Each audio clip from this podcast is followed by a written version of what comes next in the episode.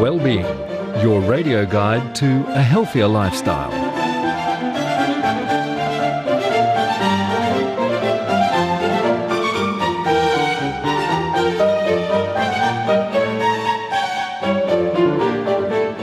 Hello and welcome to Wellbeing. I'm Dr. Virginia Reid, and today I'm delighted to have on the program Associate Professor Simon Keely, Chief Investigator at the Gastrointestinal Research Group at the HMRI.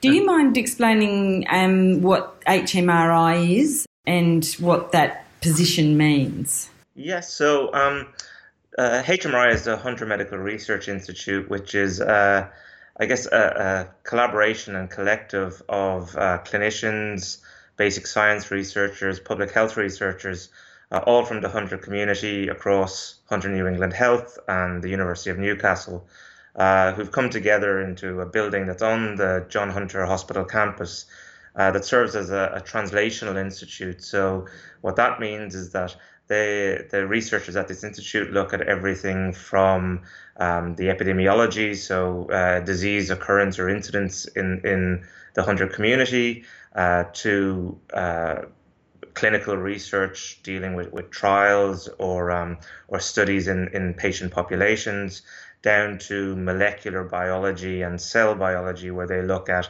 how the, the, the mechanism or the, uh, the, the pathways that drive disease uh, occur. So it, it's really a, a bench to bedside institute.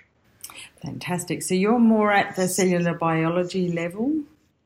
Uh, well, my group actually spans the the entire spectrum. So so within within my team, um, we have uh, we have clinical immunologists, we have cell biologists, but we have gastroenterologists and surgeons as well. Okay, so all of you looking at the gut, basically. Yes, yes, that, that's the, that's the theme that brings us all together. Okay, terrific. And I think what I saw that interested me when I looked at your biography online was the research that you've done, I think, for quite a while on gut bacteria and um, immune and, and health of the gut.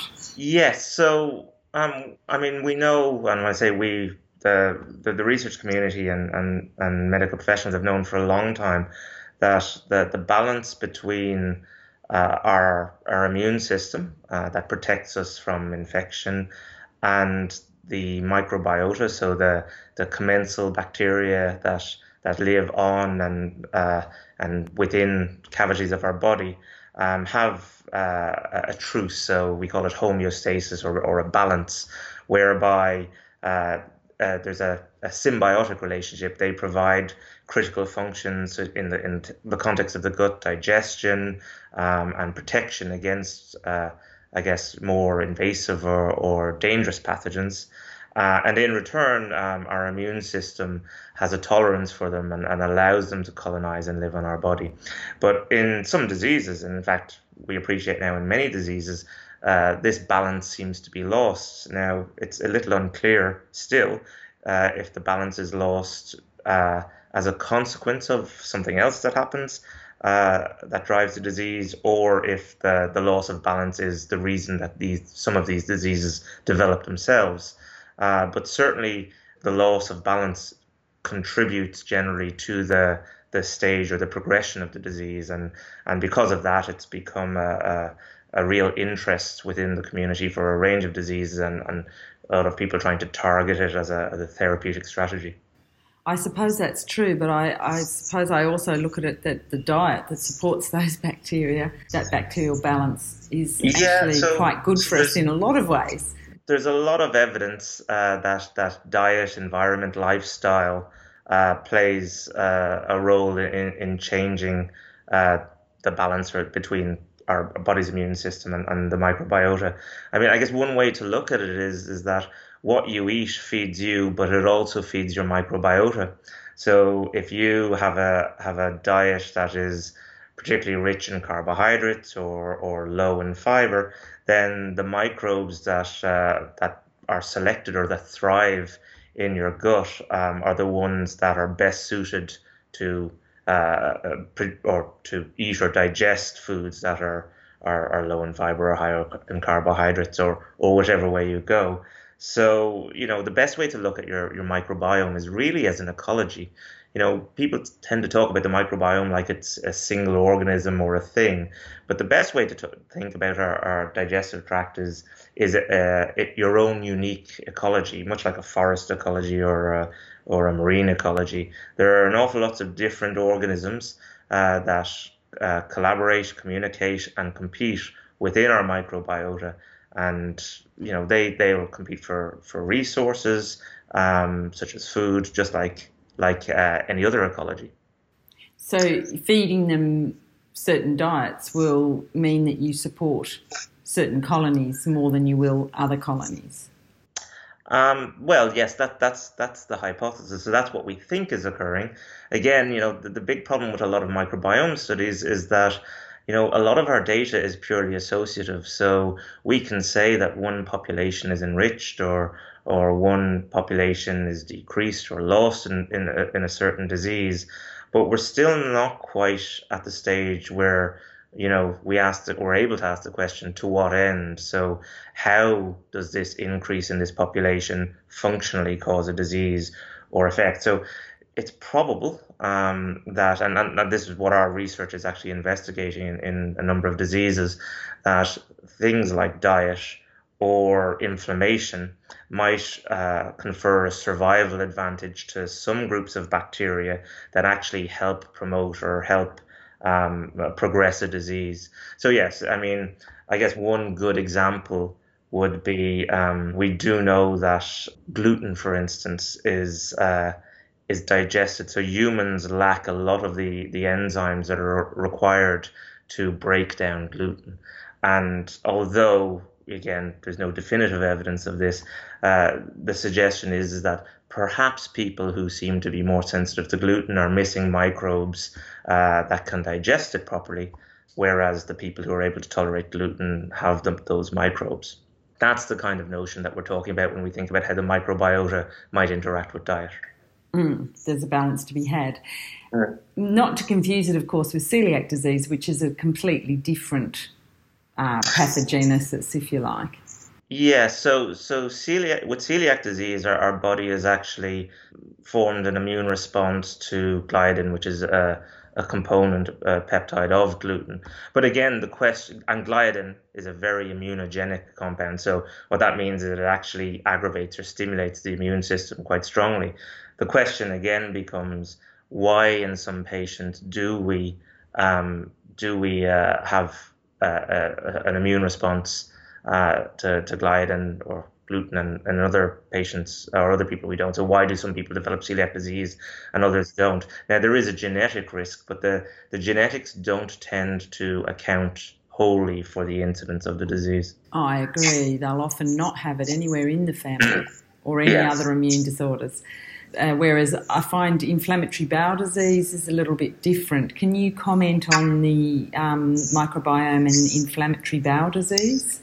Yeah, so I mean, this is one of our areas of, of interest and focus. Um, so we know that the microbiome is radically changed in in patients with inflammatory bowel disease, which there's two major diseases with inflammatory bowel disease: Crohn's disease and ulcerative colitis. Now, while the symptoms for those diseases tend to be quite simple or similar from a, a patient point of view, um, the diseases themselves, the pathology, the uh, immunology of them are very, very distinct. So they're they're not actually um, the same disease. Um, GI diseases tend to have very similar symptoms, which makes sometimes makes them hard to differentiate. Um, in both cases, though, you have a, a, an altered microbiota, and again, the nature of this change isn't really well appreciated. We don't know if it's the cause of inflammatory bowel disease. So there are an awful lot of people who think that um, the change in the microbiome is what aggravates our immune system, uh, and the immune system is directed in part. Uh, so the inflammation that we get in inflammatory bowel disease is the immune system's directed response against changes in the microbiota, which may or may not be the case. Or if the change in the microbiota is just a signal, um, or, or sorry, a symptom of the the inflammation, now, there have been studies um, in, in patients undergoing surgery um, where parts of uh, badly affected parts of their bowel have to be removed um, due to the inflammation with inflammatory bowel disease, where they've looked at the microbiota and they found that um, it can actually predict the patients who will relapse. Uh, and a lot of this work was done in Melbourne, but we were collaborating with the uh, uh, the group who, or some part of the groups who, who, who performed this study. So the microbiota is actually quite good at, at predicting the p- patients who will have continuing disease versus those who tend to um, stay in remission uh, a, a, bit longer.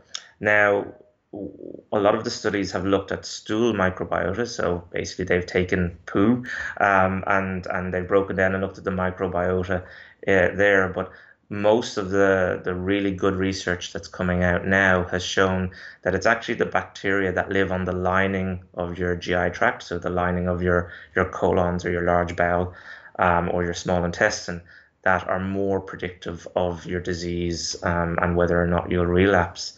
And that's the area that we're looking at there. We want to understand um, how the microbes change along the lining of the GI tract and whether or not uh, it's the, the the host, so the the changes with the inflammation that is altering the microbiota, or whether it's the, the microbiota driving the disease.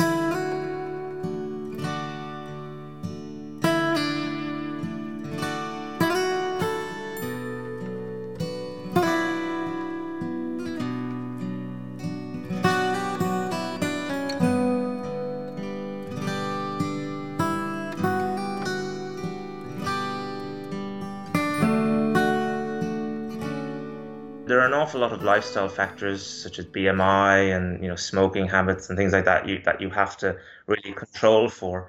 But we, we do see so one of the things that people often report um, across a range of GI diseases is that you get a, a loss of diversity.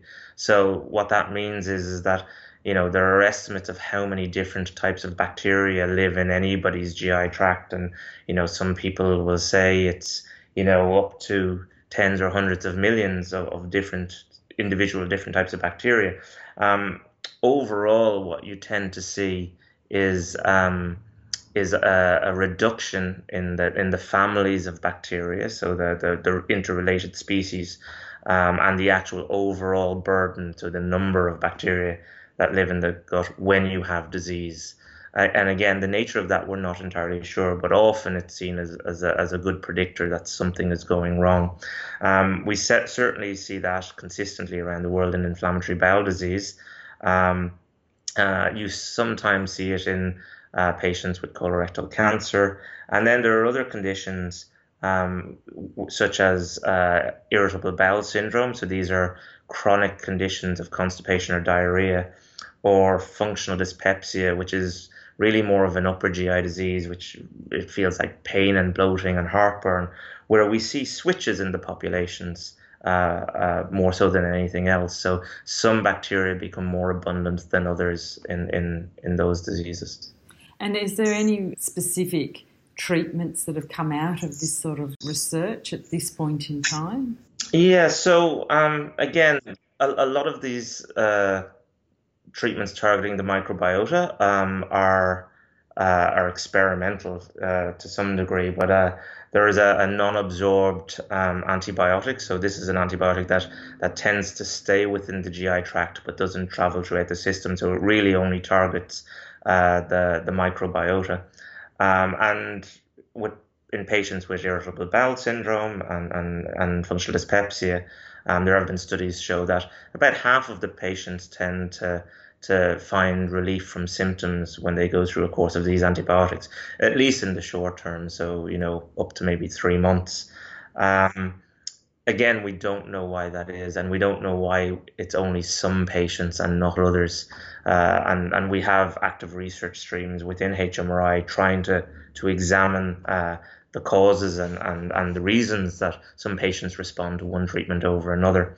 Um, probiotics, you know, everyone talks about probiotics, but the reality is that they don't they tend not to be clinically effective in fact there are very very few if any incidences where um, in large you know meta-analysis of all the trials that have gone around on around the world that anybody's shown any real uh, therapeutic benefit from from probiotics. There are always people who feel you know they'll take them and they they they feel better or they think they'll feel better. But when you actually start looking at clinical outputs, uh, probiotics tend not to be too effective. Now, the other point you are you about, are you talking, if you don't mind me interrupting for a minute, are you talking yeah. specifically about Crohn's and well, Crohn's and ulcerative colitis are certainly so more serious, more serious GI diseases. Yeah, so they they've been tried, but I, I I'm not aware of any studies, say, with uh, irritable bowel syndrome um, for instance, would be a good example that have been particularly strong with the use of probiotics.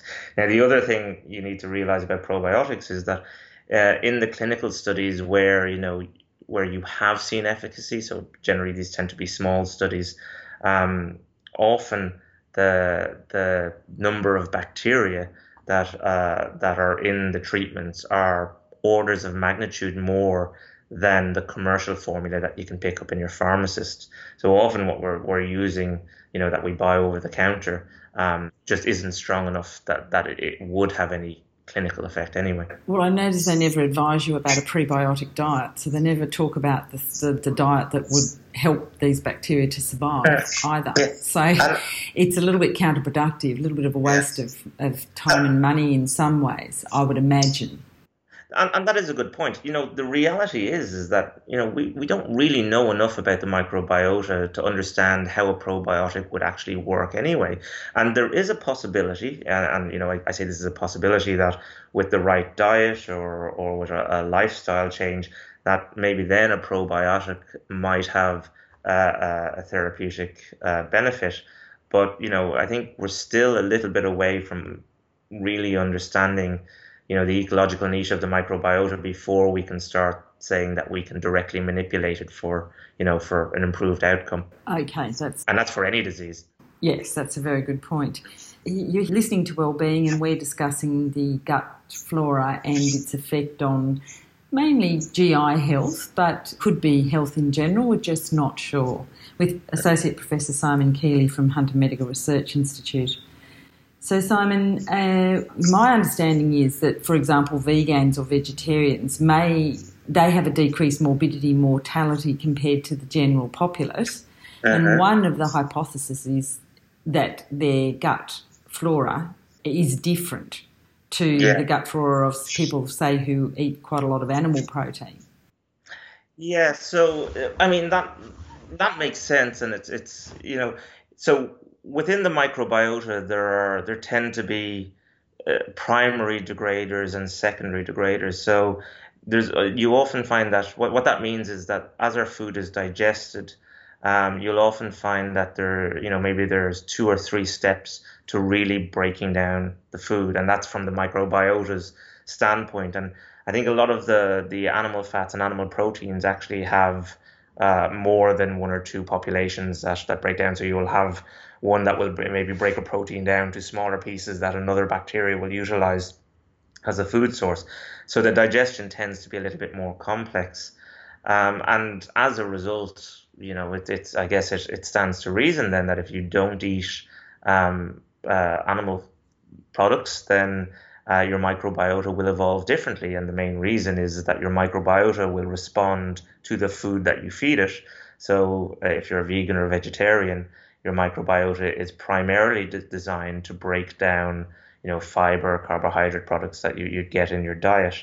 Um, and the proteins, I guess, that you'd get from maybe nuts or or where you source your protein. Now, there have been some recent studies that have actually compared uh, directly the um, the microbiota of of uh, vegetarians and and people who eat meat. And and what they actually found, and, and I guess it was it was a bit surprising, is that the um, the vegetarian microbiota was more susceptible to change than the um, those who, who weren't vegetarian. And again, uh, a problem with these studies is it was purely associative. So, you know, it, it was reported that this is the profile of a, of a vegetarian, this is the profile of a vegetarian with disease. Um, and this is the pro- profile of, of someone who eats meat and someone who eats meat with disease. But they, they again, they, there's no causality or rhyme or reason to why these changes happened, at least that we know. Okay, um, there's no link between gut, because a big part of your immune system is your gut. It begins in your gut. So if you've got an unhealthy yeah. gut, that's not good for your immune system. Uh. Um, we kind of know that. That's where a lot of antigens originally, or immunogenes, I suppose you'd say, get presented to the immune system. And there's specific education of your immune system that happens at that point. Uh-huh. And so that's, I guess, what's hypothesized. But there's, what we're saying is that there's no real studies looking at that specific immune link at this point in time. No, so so we know a, a lot of these, you know, and this is this is the unfortunate thing. A lot of what we know in that sense are from animal studies. So we know that um, animals that are germ free um, have an underdeveloped. So germ free means that they're they're raised in a, a completely sterile environment and they have no bacteria that live on or inside them. They have a uh, a really weak immune system compared to a mouse that is exposed to bacteria. Um, we know that um, that that you know patients who or people who who have a lower diversity of of um, microbiota te- again it tends to be associated with disease. Now we don't know the causality, but the, the suggestion is is that you need a, a, a full and functioning microbiota in order to have a healthy immune system. Uh, the problem is, is that we don't really know what a full and functioning microbiota is. Um, everybody's micro- microbiota is slightly different. So your microbiota is a little bit like a fingerprint in that it will really develop based on your life experiences, your upbringing, your diet, the region that you grew up in, and um, and we know that it's it, it's okay that it's different because different bacteria can functionally play the same role in two different people's um, uh, digestive tracts. So what that means is I might have one bacteria that's very good at breaking down uh, a, a, protein or uh, or a carbohydrate, and you might have a different bacteria that does exactly that same role. In fact, you might have three or four different bacteria that play that role. So one possibility is um, and again, this is this this isn't well well understood, is that a lower diversity gives you uh, gives you less redundancy, so you're more susceptible to having an imbalance because perhaps uh, when you have inflammation or when uh, when um, you have some sort of uh, infection, um, that you now lose a bacteria that is able to digest that, but you don't have anything else that can compensate. Whereas somebody with a more diverse and, and, and stronger microbiota or strongly defined microbiota might have one or two populations that could take over and, and help. And that might be why we develop, say, food allergies, or that might be why we, we develop sensitivities to foods. Um, and again, it's, it, it's the research is only really just getting to the point with technology where we can start to understand how bacteria behave rather than just what their names are. Mm, and also, I suppose, how the immune system how the immune system responds to them or changes to them. In uh, research, you need to keep something standard, and it, it's there isn't a standard, is what we're yes. saying. So it makes the research very difficult. It does. I mean, there are all sorts of inferences. For instance, there's there's a very good epidemiological study in in the U.S. where they looked at early life use of antibiotics and uh, and how children might be at risk of developing a GI disease. And what they found is, is that there's over a twofold risk of um, developing uh, a food allergy if you've had more than three courses of antibiotics before 12 months. Um, now, the, the signal was strongest if you've had those courses of antibiotics between 6 and 12 months, which is generally around when children start to um, to eat solid food, and therefore they get exposed to food antigens or food products. So we've had a, a hypothesis, and we have um, a stream of research that's examining whether changes in the microbiota um, might uh, change how food is presented to the immune system, and whether that is why some children go on to develop uh, food allergy. But the, the confounder there is, is the, the question you have to ask is well, why were these children getting antibiotics in the first place? Was it because they were they were inherently more at risk of developing uh, a, a, GI disease or, or they were more prone to infections? So again, you know, as you can see from that that example, uh, the role of the microbiota is not always as clear cut as you think. No, absolutely. Can I just ask though, was there a, a, difference between those children that were, did they look at children that were administered antibiotics intravenously or intramuscularly versus orally? No, um, I, I don't believe that data was in there. Most of these children would have been, it, it was usually amoxil or amoxicillin, which is you know, probably one of the most commonly used antibiotics with children. Yes, now, particularly I find my little allergic, you know, my little kids that go on to develop asthma, etc., the little bronchiolitics, etc., they, they produce a lot of mucus and it does tend to make, you know, when they get a cold, they get very red ears and you're flat out trying very hard not to use anything, yeah. particularly if they're totally miserable and febrile. Yeah, but at least people are a lot more aware than they used to be, I think, of this whole conundrum. So I'm really hoping that your group hurry up and get on with it and help us out here because it's certainly a clinical conundrum. It is. It is. I mean, look, you know, antibiotics are important, and, and when they're when they're needed, it's important that people take them and take them correctly. Um, the unfortunate thing is, is that sometimes they're not needed, and people take them anyway. Mm, or given them. Thank you so much. It's been a really interesting discussion, and I can see that probably we've all ended up with the facts, but a little more um, where the jury's still out. Yeah, and and I mean that's why we do research. And a lot of these questions they're they're not easy to answer.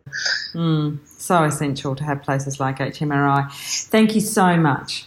Oh, my pleasure. Thank you. Associate Professor Simon Keely from the Gastrointestinal Unit at HMRI, lead researcher, among other things, I might say. I haven't sort of gone through all your credentials, partly because we haven't got time, but it's obvious that you started somewhere else in your medical training.